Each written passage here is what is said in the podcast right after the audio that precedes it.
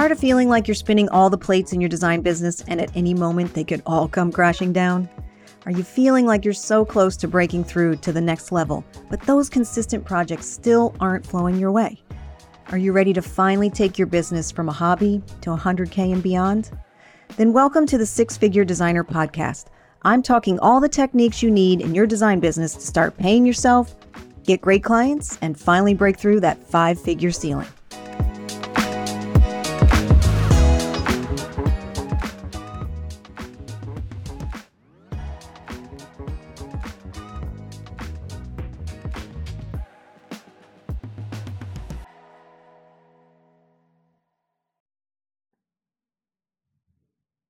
So, hey kids, good to have you back with me. Um, nice to have you listening again. So, today we're going to be talking about time. And I know that you have surely thought at the end of the day, where the hell did all my time go? Or I didn't even get to do the work that I was expecting to do. So, today we're going to be talking about ways that you can buy back your time. We've all heard about, and I'm a big fan of time blocking and managing your time but this is a little bit of a different spin on it. This is how do we buy back your time, which means how can we either hand things off or get rid of items that we're doing so that we are freeing ourselves up to do the type of work that lights us up, that makes us money. Sounds really interesting, right?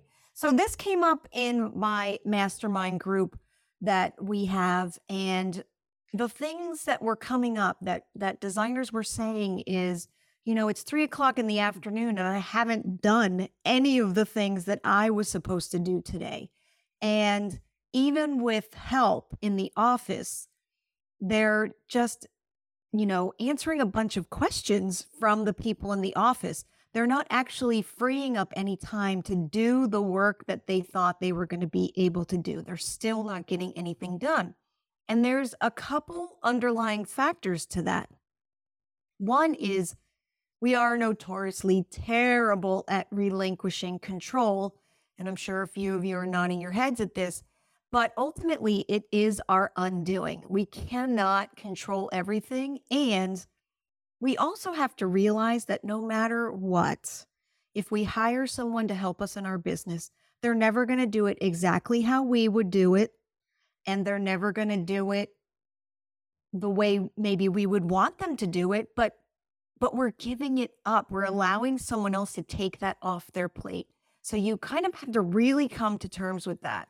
And then the other thing that I see is that we may actually need a different resource than we're initially hiring for. And we're going to talk about that in a little bit. So, first of all, I want you to think about time as a currency meaning the time that you're spending on things is actually has a dollar amount to it.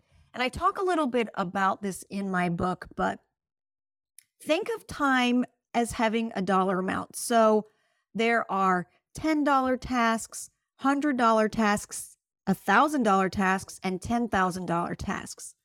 Now, the $10 task would be things like answering the phone, checking email, setting up appointments, right? Things like that. And then let's go to the other end of the spectrum. The $10,000 tasks would be the items that really move the needle. You should be out there shaking hands and kissing babies because you are the face of your business.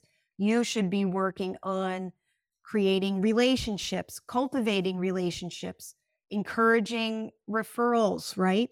And so those are the $10,000 tasks. For some reason, we all love to work on those $10 tasks because checking the box and getting those little things, those little tasks off the list are extremely satisfying for some reason, which they are. I mean, I hear you, I do it too.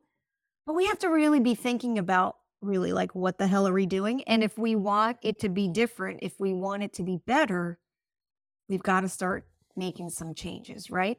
So let's go back to the two biggest issues that I see that people have when they hire people to help them in their business or they ask for some help. We are notoriously terrible at relinquishing control. So we're really not letting people do their job. And there's a couple things that are happening there.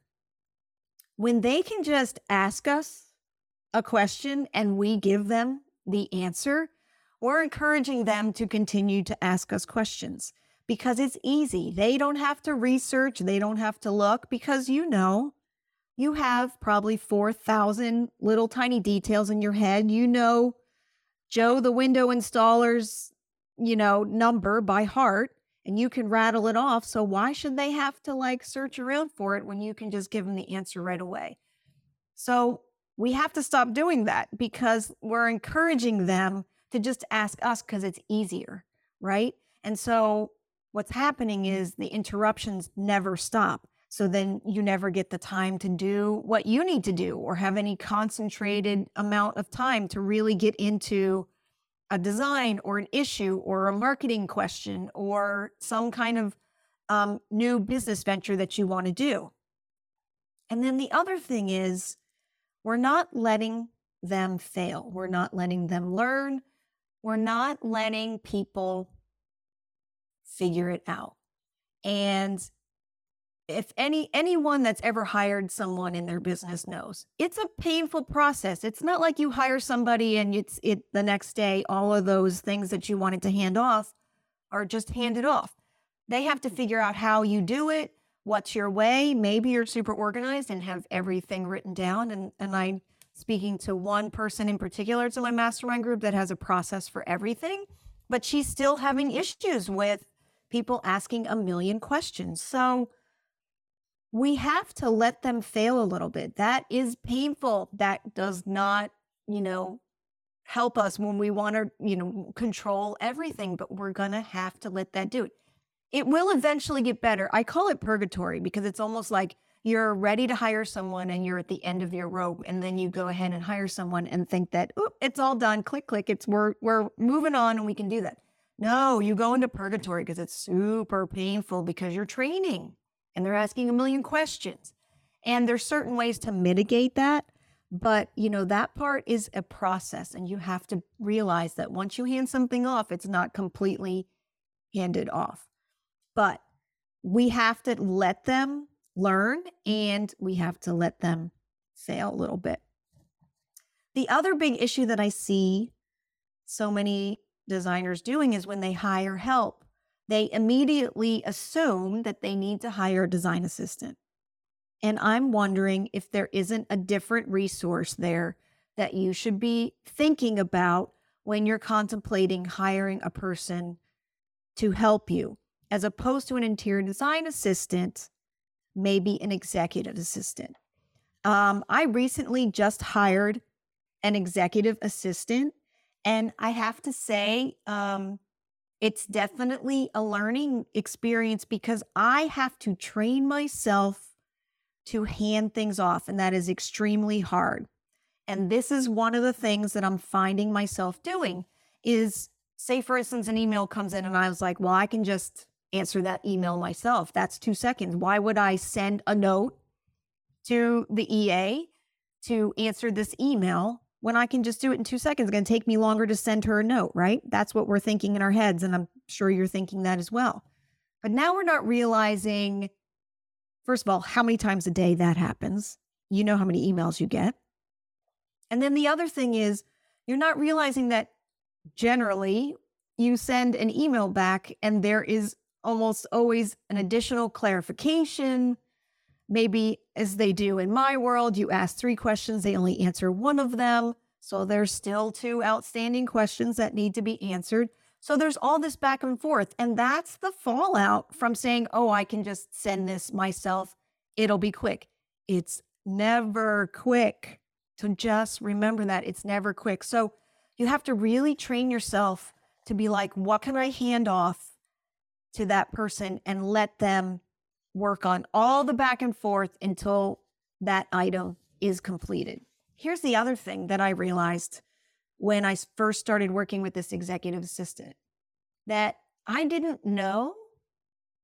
I just assumed that she didn't know certain things. Um, so, for instance, we were setting up, the first thing we did was set up an email for her.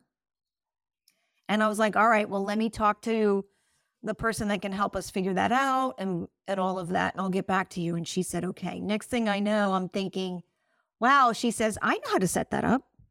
And I was like, you do? And she went and set it up. She said, Do you have a footer on your email? I told her I did. She said, Send me your email. She's like, I'll just duplicate it. And bing, bang, boom. Four minutes later, the, her email was set up with the footer ready to go. I didn't even know that that was something that she would know how to do. So I think that we can't always assume that the person we're working with wouldn't know how to do certain things. It's always good to have that open communication and talk about, hey, we need to do this email. Perhaps do you know how to set this up? They may say yes. Or you could say, I don't know how to set it up, and maybe you don't know how to set it up, but we have a web person or technical person who does. Can you contact them and get your email set up. That's the other thing. We try to like we keep taking things back. Like we want to be mama bear, right? Like we want to control and take everything back and be like, I'll get that to you. I'll make it easy for you. No. We need to be handing things off going, go figure that out. See if you can figure that out. Here's another thing that you can always ask people to do. Go and figure something out. If they can't figure it out before you come back and ask me, think about a possible solution or how this problem could be taken care of.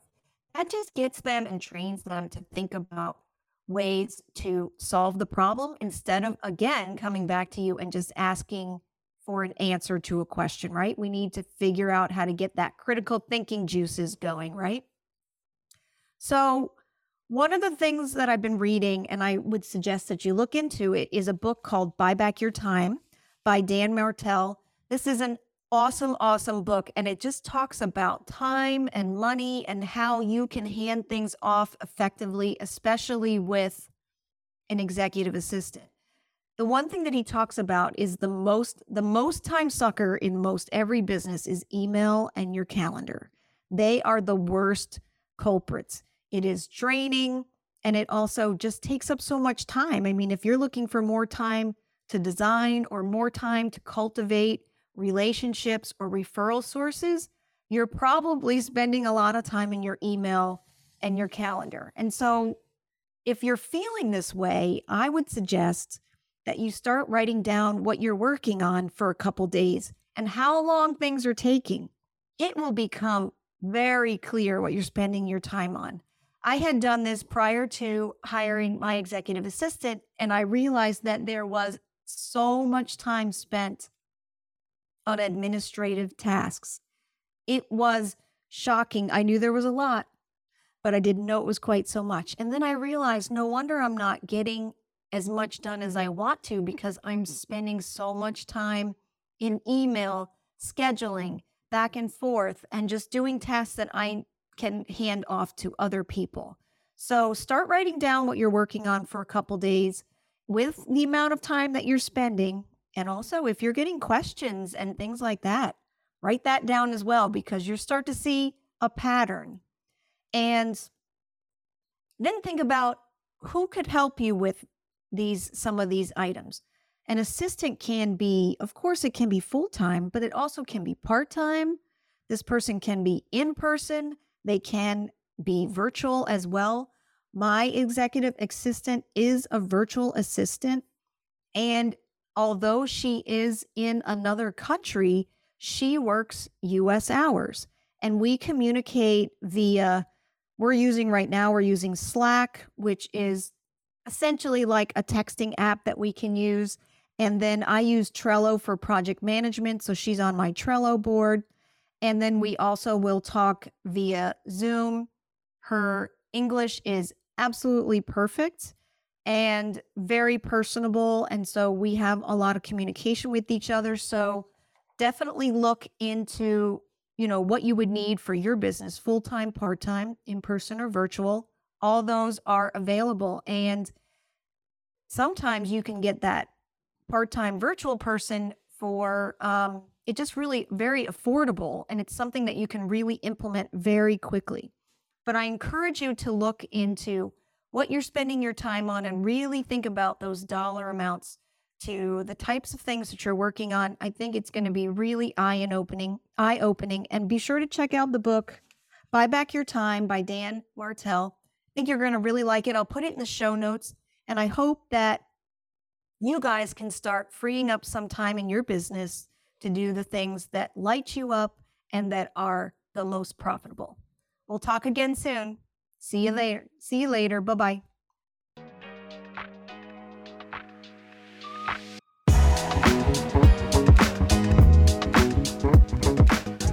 Thanks for listening to the Six Figure Designer Podcast. If you're ready to make six figures in your interior design business, then check out my Design Business Bootcamp. Our next session starts soon, so let's get you to six figures stat.